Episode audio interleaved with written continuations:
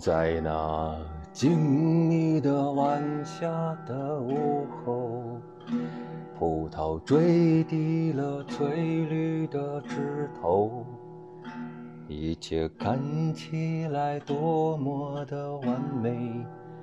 主人还送来了一杯咖啡，我们从天南聊到了海北，我们从天亮又聊到了天黑。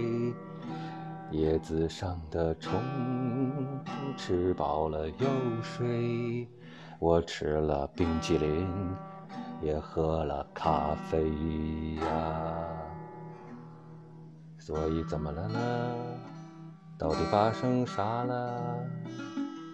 你铺垫这么老长，是写歌还是说评书呢？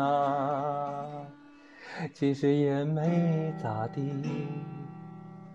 只不过我就是睡不着睡不着睡不着睡不着睡不着，翻来覆去的睡不着，一身汗，心里燥，浑身痒，使劲挠，最后我翻身静坐起，开始看书，开始写歌。